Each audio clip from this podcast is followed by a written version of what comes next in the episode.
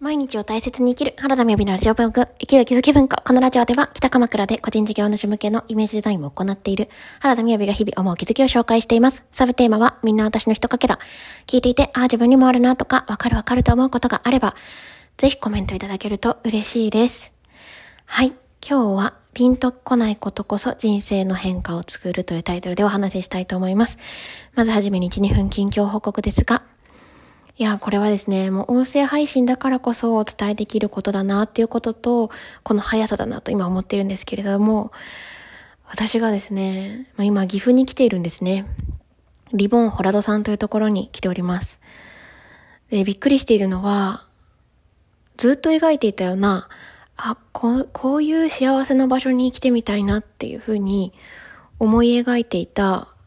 まさにその光景、いつどこで見たことがあったのか全然わかんないんですけど、今もそこに30分前に出会った感じなんですよね。で、もちろん到着したのはね、今日の朝早くで、また詳しくお話できたらなと思うんですけれども、体が本当に心も体も本当に芯から緩んでいって、整っていってっていう。このリトリートの時間が始まってるんですよね。で、なんていうんですかね、今は結構衝撃なことがたくさんあるような感じで、これを言語化できたらなって思うことと、あとはですね、やっぱ事後、帰ってきてからしっかりお伝えしたいなとは思うんですけれども、もう早くもですね、これ絶対すごくいろんなことが劇的に変わるなというね、いい方にという予感をしてるんですよ。で、これは今日一つだけお伝えできたらと思ったことは、自分の人生をね、変えていくっていうのは、ピンとこないことにこそ価値があるんだよっていう話があったことを思い出しました。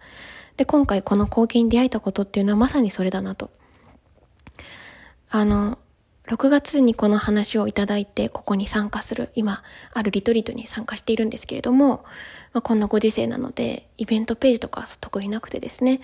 で私何があるのかも分かっていないのに、そして自分が今元気がないわけでもないのに、で、なんなら来週ちょっと大きくね、また自分が取り組みたいことを、自分のお楽しみで集中してお時間も取って、お金もお支払いして遠くの方に行くという予定があったので、ここでこれを入れる理由って何なのっていうので分からなくなって、一回参加をね、悩んだ時もあったんですよね、正直。で、ちゃんとご連絡のところまで行ったぐらいだったんですけど、あの時私の中にあったことって何かというと、なんで参加するっていうのの理由が分からないけど、惹かれてるんですよね。でもこのなんで参加するっていうことに明確な理由が持てなかったから、すごく不安だったんですよね。結構な料金もするし、時間もかかる、使うし、で、やめといた方がいいじゃんって思ったんですけど、でもやっぱり気になってるっていうのは理由があって、で、思考が現実化するって考えれば、これに参加することを私が相手に言わせてるわけなんですよね。そしてやっぱりピンとこないっていうことにこそ価値があるっていうのは本当に大きいなと。言ってみて今感じていたことは、どこで見たのか知らないですけれど、私がこの天国の象徴みたいに思っていた風景を今日見ているっていうことだなっていう。で、そこに自分が宿泊をしている不思議みたいな、そんな体験がありましたね。だから1日前に実家に帰って父とかと母とかと喋ってたりしてたんですけれど、目標達成ってとても楽しいことだし面白いことでもあると思っていて、それもいいと思うんですけど、それで得られるものもある。ただ